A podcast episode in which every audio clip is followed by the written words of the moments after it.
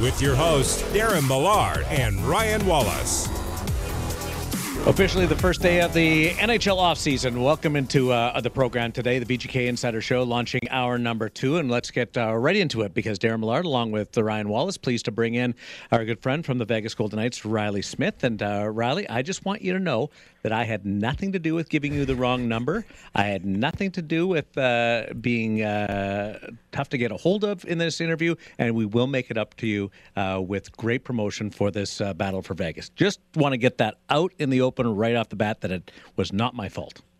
Well, I appreciate that. That's pretty much how I play hockey anyways. It's always pointing the blame on someone else. I had my guy. That's all. I had my guy. Hey, Battle for Vegas coming up.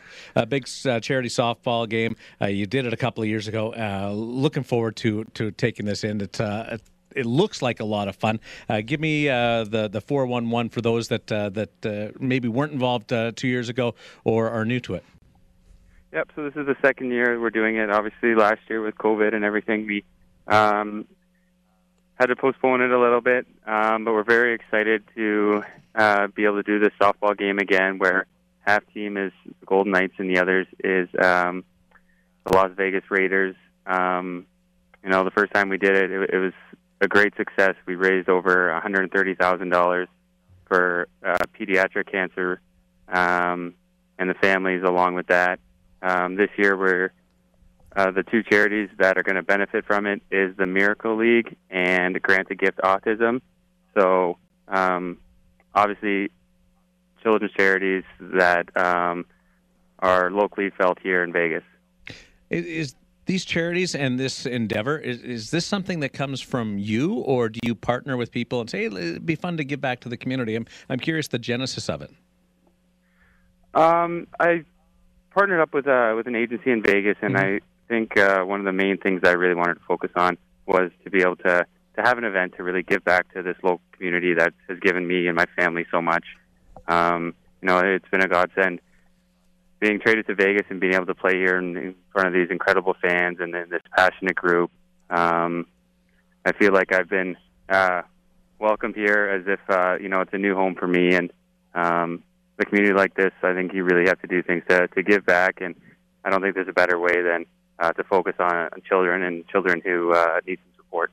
Outstanding. Riley Smith with us, Vegas Golden Knight forward, talking about the Battle for Vegas charity softball game, July 24th. You can get tickets through Ticketmaster.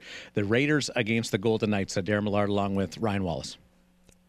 You know, Riley, when you look at kind of assembling your team, how much recruiting do you have to do when talking to your teammates to get them to play in this game? Or are most guys like excited about the prospect of playing in this game just because it's an awesome event? Honestly, everyone's very excited about it. It's tough timing with our hockey season, obviously. A lot of people are from Canada or Europe, and they go home to their summer cities, so there's a few guys that are still in town, and they're all going to participate. But everyone's really excited, and those guys who are out of town who still want to make the effort to come back to the city and be able to play, of course, there's always a spot on the roster for them. 6:30 at night at the Las Vegas ballpark. Can't wait for it. The Battle for Vegas charity softball game. Riley Smith with us. Do you have control of the lineup, and where do you bat? Oh, yeah, I got a lot of control.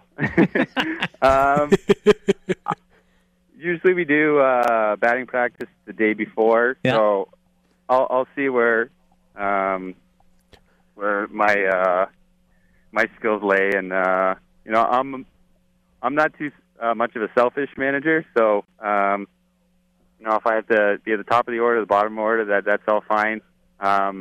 We don't have too many returning players, so it's pretty much like open tryouts.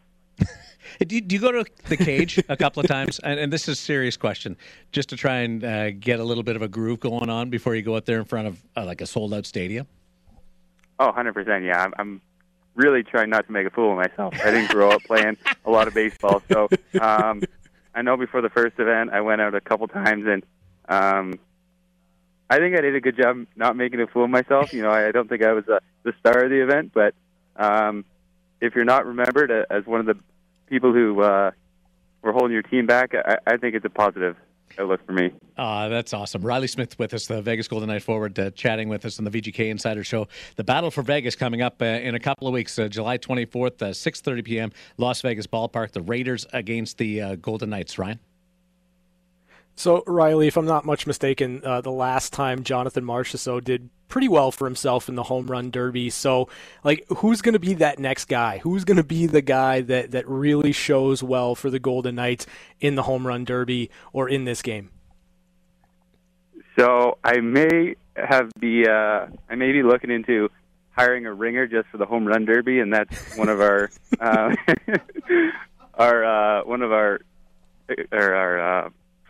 physical trainers. Mm-hmm. He played a little bit of college baseball, Raul Durantez. So he came in last year and did batting practice with us and made everyone look like they were at a different level than him. So Marchie did a great job last year. You may have to pass this throne over to Raul. At least that's what I'm hoping. But it's always a lot of fun. Marchie did a great job last year. I think he hit 9 or 10 home runs, and I think he might have tied Shane Victorino or Jose Canseco for the most by anyone. So we were pretty impressed by that. But, Marchie's got small feet, and I hope Raul can, outshine him and definitely step into those shoes and maybe add something. I didn't know Raul could play. Yeah, I was pretty shocked last year when we were doing batting practice. Everything was pretty much hitting our gym windows at City National. And that's the... I mean, when you talk about home run hitting contests and superstars, Jose Canseco and Jonathan Marchessault, just they seem to go together, like Danny DeVito and Arnold Schwarzenegger. I'll throw that one out there. Yeah, twins, exactly. Chris Chapman, let's bring you in here for a chat. Yeah, hey, Riley. It's funny, you kind of mentioned guys being out of town, maybe some guys going to Europe. We all saw William Karlsson was part of your team 2 years ago. I noticed he's in Stockholm. Was that kind of by design? It was not, no. I think for him, it's been tough. You know, you're not able to go home last year, and I think a lot of people are feeling the same effects of it. So when you do get an opportunity to be able to go back to Canada or Europe, wherever it may be, you kind of have to jump on the opportunity this offseason just because you didn't really have that ability to do that last year. Oh, I was thinking more along the lines of, yeah, buddy, we really want you to be on the team, but maybe you should probably go home. Oh, like designated for assignment? Yeah. Oh, I personally didn't tell him to go kick rocks and fly across the pond, but I don't think we'll be missing him that much. You know, I don't think he brought the highest level of maybe hard work to the table that we needed out of him last year. So my goal for this year is to bring in some young, hungry players and we may not be the most talented, but we're going to work the hardest. Hey, it's a good chance to get to know some of the Raiders, too. It is, yeah, and there's pretty much a star-studded lineup on their roster. So, like I said, it comes down to just having a great night for a great cause, and hopefully we can put on a good show for the fans. Riley Smith with us for a couple of minutes here. The Battle for Vegas charity softball game coming up on July 24th, 6:30 start, and the Raiders against the Golden Knights. This will be kind of cool because it might be the closest, most interaction fans have been able to have with you guys probably in a couple of years, eh? I think so, too, and I think that's something that we should be grateful for. Right. Growing up in Canada and having a lot of family and friends back there right now, they're not as fortunate as we are in this pandemic right now. So to be able to make the most of it right now and be able to have those interactions and be able to put on an event like this for charity and such a great cause, I think we're very fortunate. Before I let you go, we're inside 20 days of the expansion draft. What were you feeling this time in 2017 and compared to what some of the guys are feeling right now? Not in your team, but around the league. And do you follow at all what some of the talk is? Personally, right now, I'm trying not to follow too much of it. I know I did when I was playing with Florida before the expansion draft.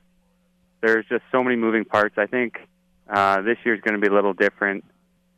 I think it was new territory for everyone 4 summers ago, and no one really know what to expect or what gigantic moves teams are going to make to protect players and give up other players. So I don't think there will be as much movement this year, but at the same time, who knows? It's it's kind of like an open slate right now, and I think a lot of teams are trying to make certain moves because of a flat cap next year.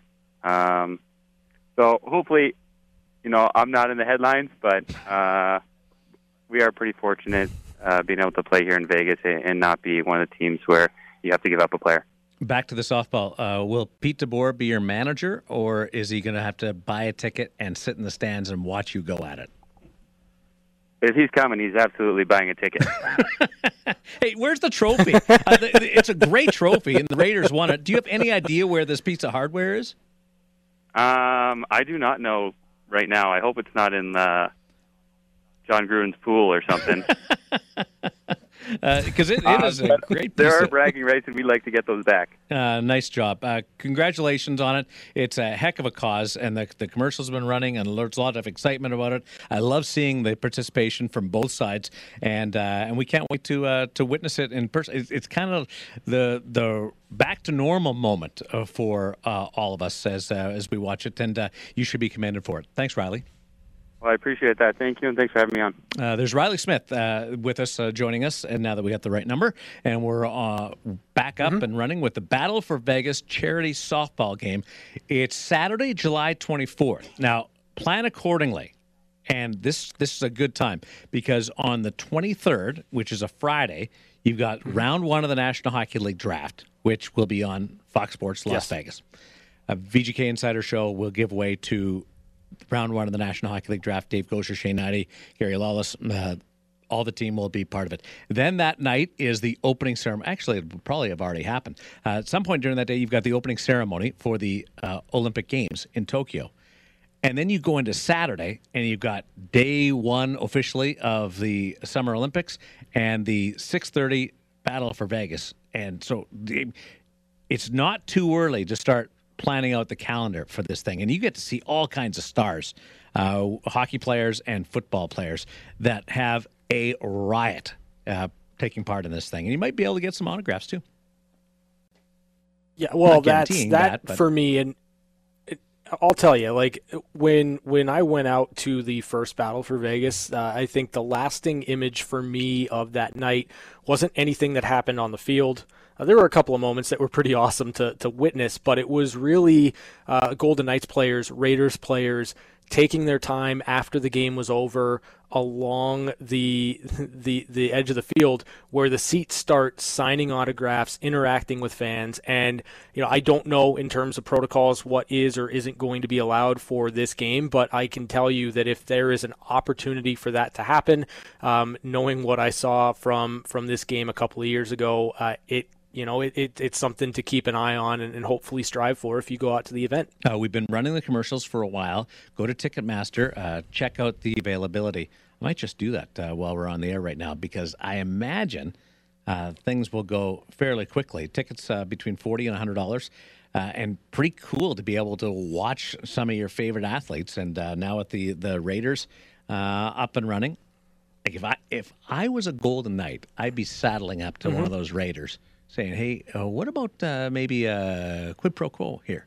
I'll slide you into a Golden Knights game. Get me into a couple of Raider games." Sure. Is that too sketchy? No, I mean that's something you would do. I totally would. Get you it. Not do it? Yeah. I mean, I would try to get into as many games as I could. Yeah, absolutely. Yeah, and nothing wrong with you. It might not. It might be the again. The one time that you can mingle a little bit, or closest that you can to mingle. Revo is going to play for sure, I would think, the way that he smashes the ball. So I would expect him to be out there. And Riley mentioned a couple of kids. Does that mean that somebody like Cody Glass or, you know, who would probably have a really smooth swing? Nick Hag. Like, I see that a tall drink of water with one of those big, smooth, loopy swings, and doesn't look like he's swinging it hard, and the ball goes on to City National Arena. Yeah, I think Nick Hag would be probably one of those guys that I think shows up at the baseball game and then absolutely crushes it. I think you're kind of right on the money. For me, I don't know But something tells me Zach Whitecloud, if he's going to be in town, if he's going to be a part of the game, I just don't think that there's anything that kid does badly. So I would imagine that if you put him on the diamond, he's going to perform. So Zach Whitecloud would be my guy. Now, Darren, I know lacrosse is a very big sport up in Canada. In fact, I believe it's the national sport of Canada. But we hear a lot of these guys telling us that they played lacrosse when they were younger and it helped them develop good hand-eye coordination. Is that something that you would agree with? Is there a correlation between hand-eye coordination and lacrosse? So you're getting this from Wikipedia. No, I'm not looking at Wikipedia. I am going based on... I can't remember who it was that told me he played a lot of lacrosse growing up, and he said it helped him with his hand-eye coordination. Yeah, a lot of guys do play lacrosse. John Cooper, big lacrosse player at Hofstra, the coach of the Tampa Bay Lightning. Back when they were the Flying Dutchman, maybe? I don't know about that. You have to check Wikipedia and for confirmation. I got to ask him when I ever talk to him. Lacrosse is the national sport, officially. We've always kind of joked about that, because hockey was kind of Canada's thing. But, yeah, I would think lacrosse would be very effective for athletes to be able to, like, both in hockey or baseball, to be able to catch that thing, field lacrosse or indoor. And be able to with both hands, like being switch your hands up, that's a skill in itself with lacrosse. But I don't know whether Riley ever played it. It's big in in pockets of Canada. Southern Ontario, it's huge. BC, it's huge. Wasn't big on the prairies. We were just all hockey all the time. That's what we were. And curling, right? That's a big sport in the prairies. Usually in the winter, though. Yeah. Yeah. Not a lot. Well, it seems like it's always winter up there. Have you ever curled? I would love to, but no, I have not. No. Have you ever curled, Ryan? No. No. Okay. We'll go throw some rocks. Oh, that sounds like so much fun. One day. Yeah. It's Ryan doesn't think it sounds like fun. Now I got to ask you, can adult beverages be involved? Yeah, for sure. Oh, I'm so there. Wait a minute, on the ice? Like, why not? Like, is there any better thing than pounding a couple of cold beers and then going and out on ice? And wearing shoes that are even more slippery. Oh, no. They're slippery? Yeah. Well, you slide. Oh no! Like, is there anything better than pounding a couple of beers, walking on ice with a slider on? Oh no! Yeah. So I think we'll hold off on beverages until after. Now I see what your end game here is. Yeah. You're just trying to lure Chapman into a trap. I'll have to wear a helmet. Oh, they do. The kids wear a helmet. Well, mentally, I'm like a kid. So my daughter, had to wear a helmet when she started with it. But Riley Smith against Marcus Allen, the captains of the Battle for Vegas. We have to do a curling one too. Really? Yeah. Okay. Now, who won the Golden Knights? Listen, I would do it. I would do it, but I firmly believe that the games that are best played as adults are the games that you can absolutely drink at and get drunk. Like curling. Bowling is great because the drunker you are, the better you bowl. It's just a fact. Like I don't feel like you can do that with curling. I'm gonna ask you a question that I've only ever received one answer to. Have you ever had a bad time bowling? No. It's unanimous. No. You could ask anybody anywhere. Hey, just walk up to somebody in Smith's or wherever and go, hey, excuse me. And then if they don't run away and think you're really weird, ask them a question. You ever have a bad time bowling? They could have bowled once. Who do you think you are? I am. They could have bowled 1,000 times. Have you ever had a bad time bowling? The answer is no. And you throw in disco bowling or crank up the 80s tunes. Oh, the cosmic bowling is the best. Let's do that one day. Yeah, I'm on board. Throw you down the lane. Okay. Bumpers up or bumpers down? Oh, down. Who bowls with bumpers? Yeah, you can't have bumpers on. Come on. What are we, 5? I love the bumpers. Of course you do. Get right. Any way you can win on a technicality, you will. Yeah. Get right cranked up, throw the bumpers on, and bowl a perfect game. The bumpers are like ghosts, great equalizer. Away you go. Canada, they have 5-pin bowling, too, which is fun. What's the one with the little ball? Isn't that a big... 5-pin. 5-pin? Okay. I just said that. Well, I didn't know it was... I knew there was like a game with a little ball. I didn't realize it was called 5-pin. That's also called shot put. Yes. It's at the Olympic Games. By the way, no spectators, eh? Yeah, saw that. Big news today. State of emergency. So unfortunately, you will not be able to go to Deathmatch in hell. Doesn't sound like it. Yeah, Golden Guy sounds like it's going to be closed. So what am I going to do? Well, I got something else for you today. Really? Yes. So you pivoted off the state of emergency announcement in Tokyo? In Japan? It's just Tokyo, right? That's got the state of emergency. I think it's all the surrounding areas, too, because... They were going to have events in other prefectures, Kanagawa, Chiba, Saitama. They're not allowed to have spectators either. I'll be following the Battle for Vegas from Japan. Yeah. Because I won't be allowed to go out and do anything in Japan. Did you guys deal with Kucherov? I know I missed hour number one, and I apologize for that. I got little snippets of it. I just want to acknowledge bad series for the Ghosts. Like, really disappointing series for the Montreal Ghosts. You want to know why that is? Because they don't exist, Darren. Because I've been telling you that they don't exist. They are the Ghosts didn't win the Canadiens the series against Vegas. The Ghosts didn't do anything in terms of the Stanley Cup final. Like, Ghosts don't exist. You want to know why? Because they don't exist. Period. You just don't believe. They had no impact. The idea of Tampa winning back-to-back was a great writing of a difficult situation last summer.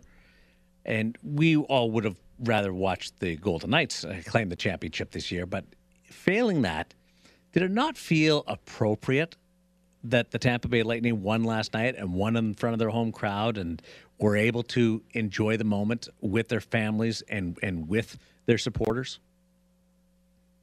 I think it was one of those moments that, you know, as you kind of distill everything that's happened over the last two seasons, and when you take into account what it looked like when they won in the bubble versus what that scene was like last night, you're absolutely right. It was really, really nice to see that group of men able to celebrate in front of their fans on home ice with family in the building to watch on. I'm a believer that losing always hurts more than winners enjoy the moment. And that's just because you can't get over that pure disappointment. And it may be, in this case, for Montreal, your one shot. But Tampa's excitement level and not even relief, but just utter joy caught me a little bit off guard last night. Being that it was back-to-back championships, I thought it might be a little more reserved, but that looked like their first title, and it looked like that they'd done some kind of Cinderella run and pulled off the impossible, even though that wasn't the case. But the joy and the celebration pointed to that.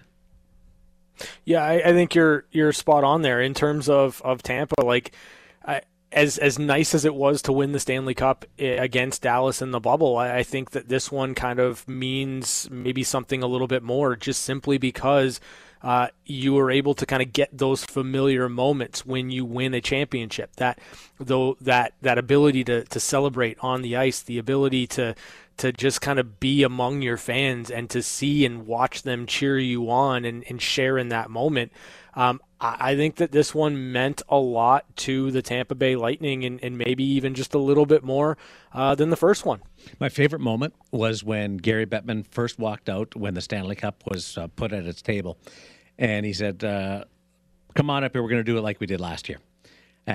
And everybody comes up, but Stamkos is the first one there. And it was a small little action. But as all the players are gathering around Gary Bettman and the Stanley Cup, Stephen just leans down and gives the Stanley Cup a little kiss. And it was like, hello, old friend. And it was something you'd give your kid when you pick them up from grade two or something to that effect. Like, I missed you. You're adorable. Hello, old friend. And it was small. It was quick. It was you blink, you miss it. But it was just not many grown men just walk over to trophy and just give it a little. And it was genuine. Mm-hmm. Yeah. Well, in fairness, not many trophies are the Stanley Cup. So, that's a great moment for me, and it's going to be this for a while. It is, and it's Nikita Kucherov, not the press conference, not what he said, not any of that, but it was walking into the room, clapping, just absolute joy, and one of those moments where you look at a player and you say, okay, he really, really, really lives to be a champion. We know they care. And then you see them act like children. So unbridled with their emotion. And you realize, because we watch them in Zoom, we watch them in news conferences when we're allowed to be around them. You don't see them just come unglued, let loose. Mm-hmm. Yeah. Real. Behind the scenes, I'm sure that there's some of that. But even then, there's a poise factor. That, it was amazing. By the way, the press conference, that's, if you're going to be mad at anybody, be mad at the NHL or whoever's running that thing. Not Nikita Kucherov. Like, I couldn't believe, and we had a discussion with somebody today, he's out there with a beer, no shirt on, like tarp off, and swearing.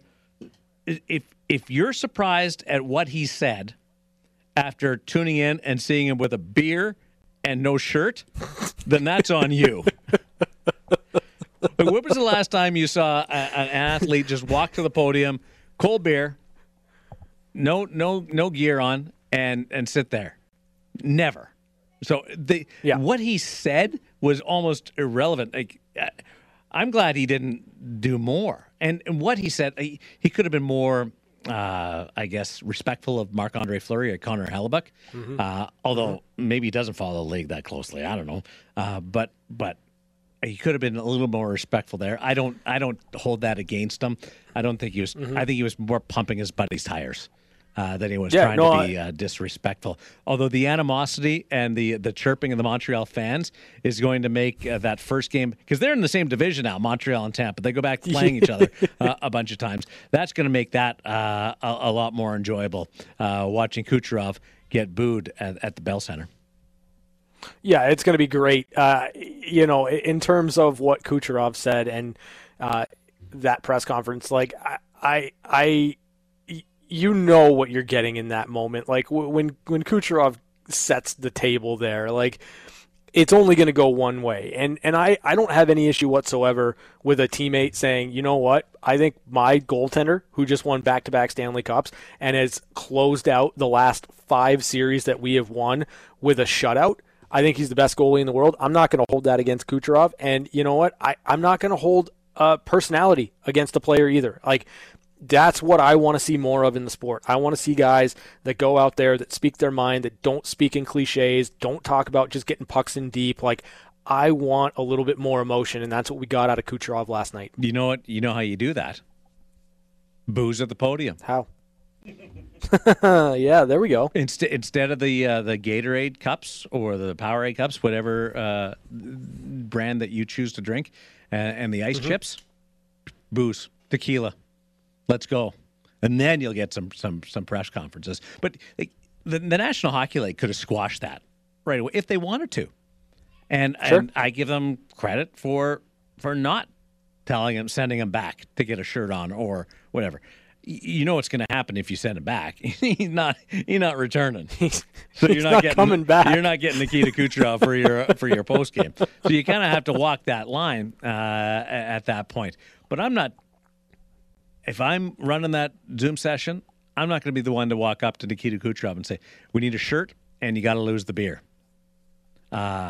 And so good on them for letting it go a little bit and showing some unscripted emotion out there. Remember last year the Cooper and the coaches with the cigars and everything? Mm-hmm.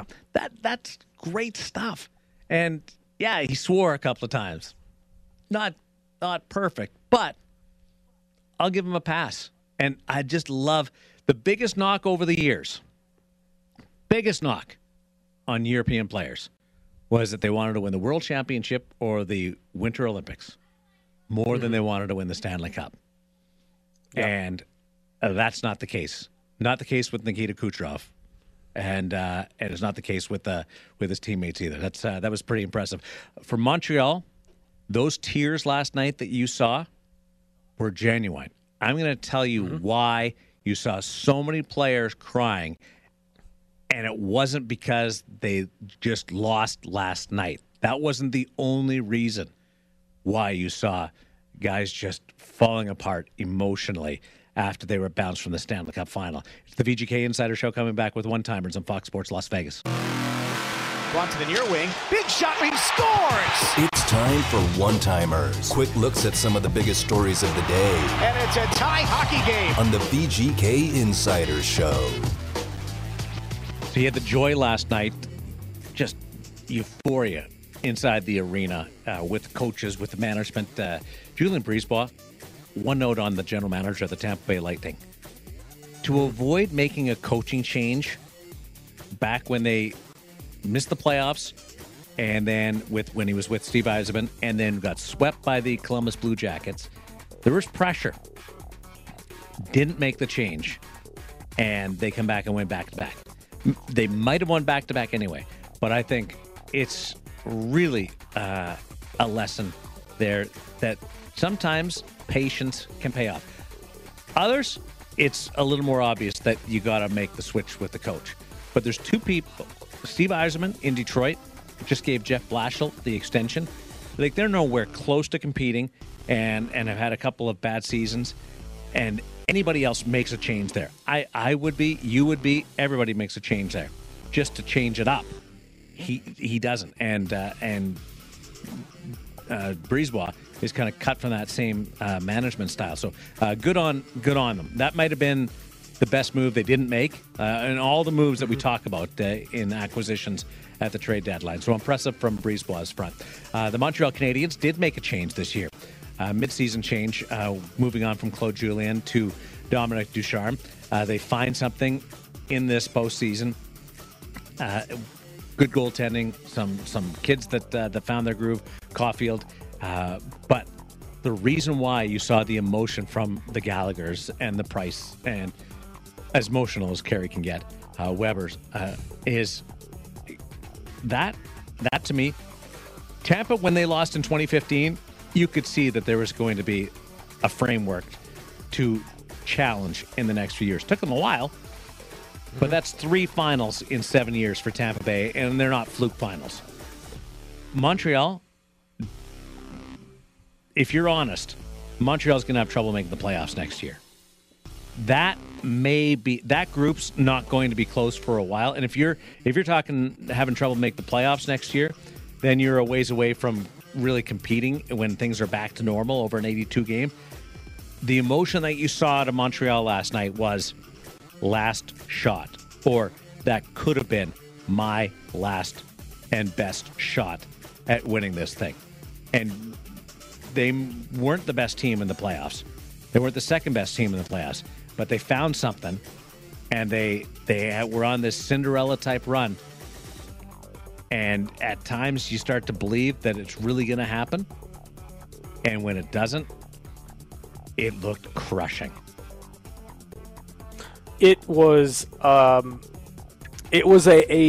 feeling that I felt in, the Golden Knights inaugural season. When you go on that run, you get to the Stanley Cup final. You've been so good all year, and you're on the cusp, right? Cinderella story. Can it actually happen?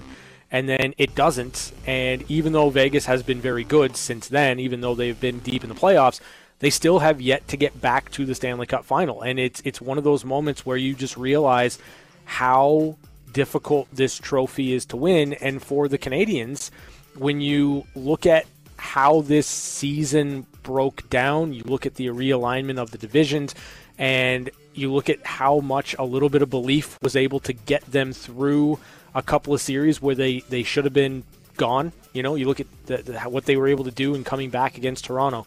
You look at what they were able to do in sweeping Winnipeg, in playing so well against Vegas, and then you just get to a point where you can't find that next piece of momentum to bring you over the top. Knowing what next year is going to look like, it was really hard. It's really hard and really empty feeling, I would imagine, right now for the Montreal Canadiens. What's more likely? Tampa repeats and wins its third in a row, or the Montreal Canadiens win the right to qualify for the playoffs?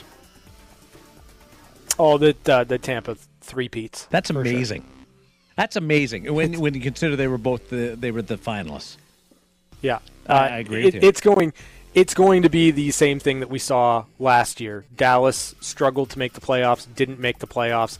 Montreal is going to struggle to make the playoffs, and Tampa Bay is going to be there because they're just that good. More questions. I wanted to throw this out today. Thanks for reminding me. Who has more questions, the Seattle Kraken, who don't have a roster, or the Philadelphia Flyers? Yikes. Philly.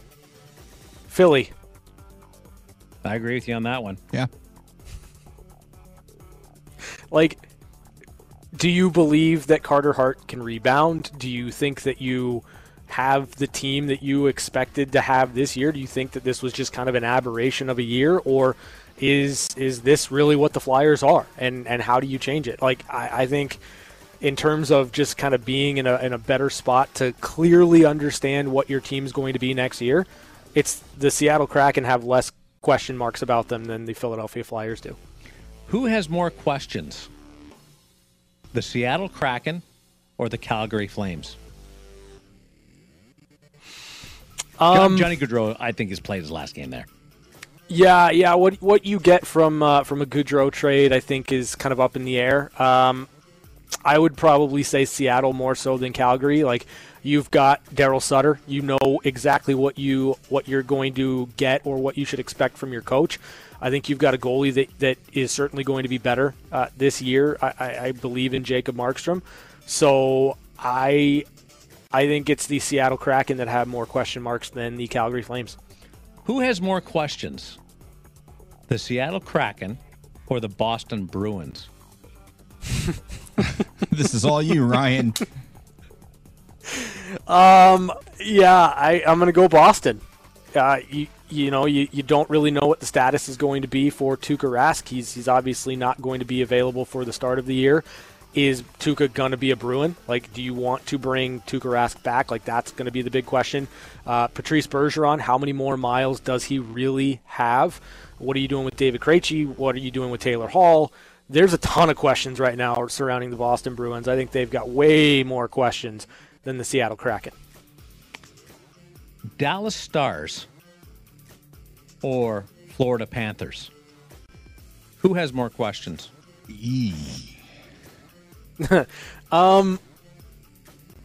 know what? I'm going to say Dallas. That's an aging core, and you've got some young guys, but this year was just kind of a weird one. But I still think that there are some legitimate questions surrounding the Dallas Stars. And for me, in terms of Florida, the only question is, are they the team that we saw this year? Are they that good? Are they going to be a team that's in the playoffs, or are they not? But for me, Dallas, it's a little bit deeper in terms of, do they need to rebuild or reset, or I don't even know what the right answer is for Dallas right now. I think that's this one is really interesting, because I feel like Dallas has probably more question marks, but I feel like Florida has the biggest question mark, and that's, is Bobrovsky just done, and can Spencer Knight step up and be the guy, or is Bobrovsky ever going to return to the player that Florida thought they were getting when they signed him to that massive contract? Florida hasn't won a series since 1996. Oh.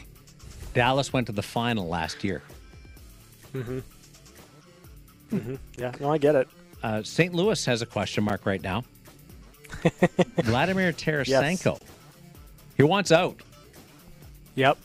Doesn't that seem to be the story every year? With Tarasenko? Yeah. I don't think so. I think that there's moments where you thought about moving him out, but he's been a pretty good, pretty loyal guy there. Not happy. The story is that he's not happy with the way his shoulder was handled. He's had multiple surgeries on the same shoulder. He makes a pile of money. Would you acquire him if you could? What am I getting up? So $7.5 million for the next 2 years on Tarasenko. 29 years old, Stanley Cup champion. I like the player. I've always liked the player. I would go after Vladimir Tarasenko because I think if his shoulder's healthy and he is healthy, he's a good player that has a lot of experience in winning in winning hockey. So, yeah, I'd go after him. I'm staying away. That's kind of where I'm at. Too many question marks. Really? Too much money, too. Too much for too much money. Yeah, but it's only 2 years. Yeah, but right? I don't want to lock myself into that for 2 years. Yeah, but there's an opportunity. There's a chance that he can come in and if he's healthy, be amazing. There's also a chance. I get it. You're looking at a player that I understand the money is tight. I get it. I do. But if he's that player you identify as being someone that can take you over the top, and you have the space to do it, and you're looking for someone that can help you immediately versus trying to make a big splash for Jack Eichel and you don't even know if he's going to play next year, I think Vladimir Tarasenko is a perfectly good player that can still help a team at $7.5 million for the next 2 years. Rank these players, knowing that the compensation will vary, and one of the players is going to require just a ransom to acquire, and others you might be able to get it a little bit more reasonable. So weigh that in your answer. But give me these four players in order that you would acquire. Seth Jones, Johnny Gaudreau, Jack Eichel, and Vladimir Tarasenko. Eichel, Jones, Tarasenko, Gaudreau. Gaudreau last. Wow. Mm-hmm. Yeah. I would have Jones first. I'm looking to win hockey games in the playoffs. Mm-hmm. And I know how ridiculous that sounds when I say Jack Eichel first, but I believe in the playoffs he can be a difference maker. Well, you're hoping. You got to believe. Like, there's zero body of work there. No, there's no proof of concept there. I'm very much aware of that, but that's my reasoning for Gaudreau fourth. Then, I mean, Matthews, McDavid, there's...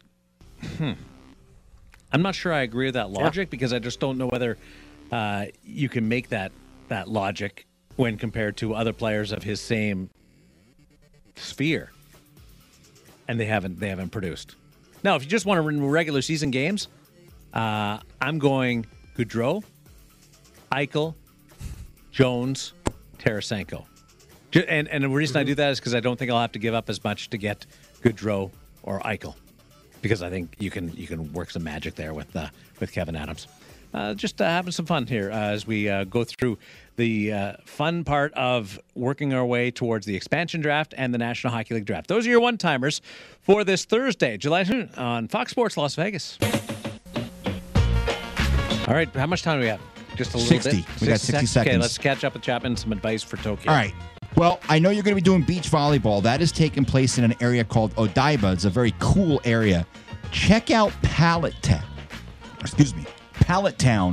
while you are in that area. They have a really cool car exhibit. They have all these cool futuristic prototypes, and they also have these cool go-karts that I've never seen anything like them.